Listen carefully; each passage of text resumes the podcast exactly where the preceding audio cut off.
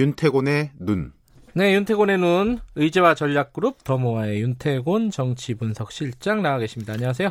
네, 안녕하세요. 정치권 얘기부터 예. 좀 해보죠. 인사청문회 8월 중에 하는 거죠, 이제? 그렇죠. 지금 예. 뭐 한국당에서 조국 법무부 장관 후보자 지명 철회하라 요구하고 이거 보이콧 이야기도 잠깐 나왔지만은 쑥 들어갔어요. 아, 그 그래서 그, 뭐, 뒤에 세게 얘기 안 하나요? 예, 뭐 어. 저격수를 배치했다. 이건 청문회 적극 응하겠다는 거 아니겠습니까? 네네. 청문회 하는 거고 아무래도 이제 조국 법무부 장관 후보자가 뭐 핵심이죠, 핵심. 예. 그렇죠. 이게 뭐 분위기가 어, 결연해요. 한국 자유한국당 그렇죠. 분위기는. 한국당 벼르고 있고 민주당도 강하게 방어막을 치고 있고요. 예.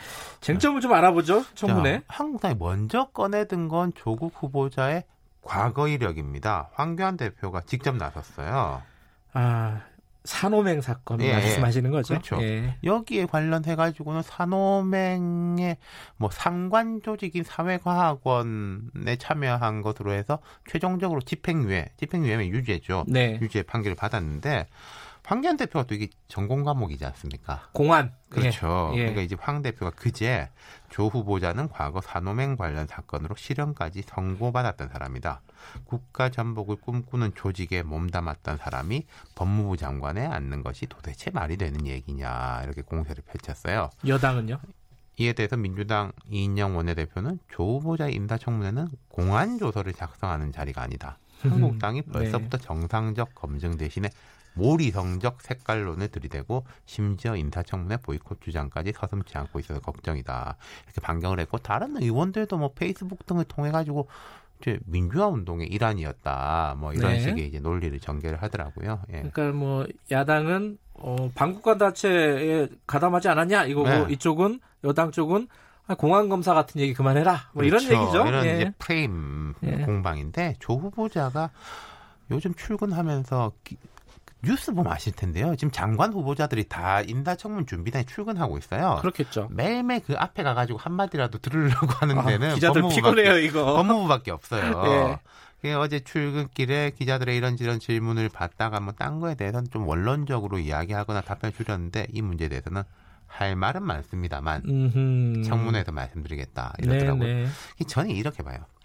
이게 새로 알려진 사실은 아니에요. 그럼요. 그러니까 예. 조 후보자의 이 전력에 대해서 평가는 다를 수 있어요. 이건 네. 문제된다. 혹은 뭐 과거 일이고 이게 뭐가 문제냐라고 예. 생각은 다를 수 있지만 이미 노출된 것이고 이 이력 하에서 이분이 뭐 법무부 장관도 했고 각급 뭐 정부의 위원도 했고 최근에는 민정수석. 그렇죠. 청와대 수석을 했는데 민정수석이라는 건요. 그러니까 뭐 장관처럼 청문회를 거치지 않지만 법무부 장관보다 오히려 더 내밀한 것이 국정원이라든지 이런 부분까지도 다 관할하는 예. 곳이거든요.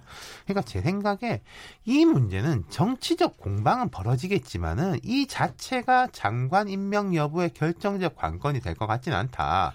물론 뚜껑 열어봐야 알지만 제 생각은 그래요.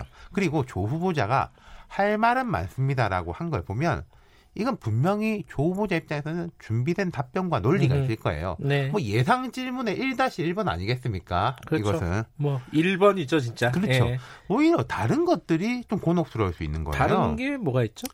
뭐 예컨대 민정수석이 지내는 동안 업무 평가 같은 것도 당연히 나올 이야기겠죠. 아. 인사 낙마 이런 거. 근데 이것도 사실은 질의와 답변이 예측 가능하고 이미 또 질의를 많이 했어요. 그렇죠. 원영이 같은 데서. 예. 근데 그러면 이런 인사청문회도 그렇고 정치적 공방이라고 그런 게 내가 말하기 편한 게 있고 네. 상대방이 뜨끔한 게 있거든요. 그게 좀 달라요. 음흠. 뭐 산호맹 같은 건 내가 말하기 편한 거겠죠. 근데 네. 이게 상대방 별로 뜨끔한 게 아니고 오히려 이제 상대방이 뜨끔한 것들이 있을 수 있다는 거죠. 어떤 부분이 예상이 됩니까? 뭐 이른바 내로남불 프레임에 속하는 것들 있지 않습니까? 뭐 네. 서울대 게시판에서 부끄러운 동문 1등하고 김, 김진태 의원이 3등 했을 때는 좀 조롱했는데 자기가 1등인 건 어떻게 보느냐. 뭐 이런 거는 이제 뭐 큰 건 아니겠지만 아플 거예요. 예. 안가주망이냐 폴리페서냐. 남이 아하. 하면 폴리페서 내가 하면 안가주망. 뭐 이런 것도 있고.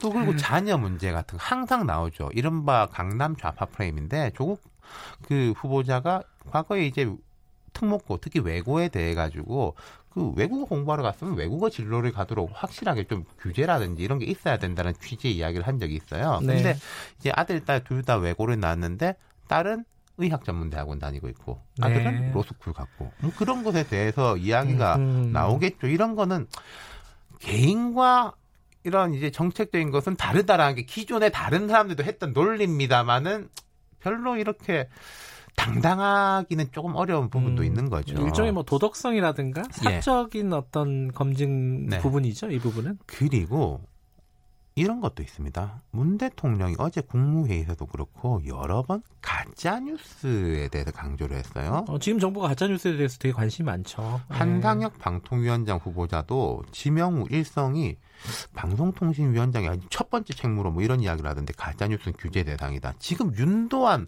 그 국민소통수석도 되자마자 인터뷰에서 그 이야기를 했어요. 음흠. 그러면서 이제 한상혁 후보자 같은 경우는 변호사인데 표현의 자유의 중요성에 서 누구나 자, 누구보다 잘 알고 있지만은 지금 문제가 되는 것들은 표현의 자유 보호 범위 밖에 있다 이렇게 강조했고 법무부에서 계속 지금 비슷한 자료가 많이 나오고 있어요. 이렇게 나온다는 거는 제일 핵심부가 이게 관심 사안이라는 거죠. 네. 근데 이 부분은 지금 진보 진영 내에서 많이 비판을 하고 있거든요. 이 정부가 과거 정부하고 큰 틀에서 이게 비슷한 식으로 움직이는 거 아니냐. 음. 가짜 뉴스라는 것을 이제 규제하려면 판정을 해야 되지 않습니까? 예. 그럼 가짜 뉴스 판정을 누가 하느냐? 음. 과거 보수 정부에서도 이게 논란이 됐었는데 이게 조 후보자가 과거에 논문에서 이런 걸 많이 작성했어요. 법이 추상적인 경우에 위험성이 더 커진다. 진실과 허위에 대한 최종 판단이 음. 법에 이루어질 때 판단자는 국가 권력, 지배 세력이기 때문이다. 진실과 허위는 일도 양단식으로 선명하게 나눠지지 않는다. 예. 지금 정부 입장의 비판적인 논리가 그대로 담겨 있는 거거든요. 그러니까 조 후보자가 과거에 얘기했던 거하고 지금 어, 정부의 입장하고는 약간 차이가 있네요. 그죠? 그렇죠. 이 그러니까 부분 여러 가지 좀 미묘하겠어요. 예, 이런 네. 부분이 근데 과연 쟁점이 될까? 한국 땅에 별로 물어볼까? 싶기도 하고요. 네. 알겠습니다. 지켜보죠. 고맙습니다. 네, 감사합니다. 윤태곤의 눈이었습니다.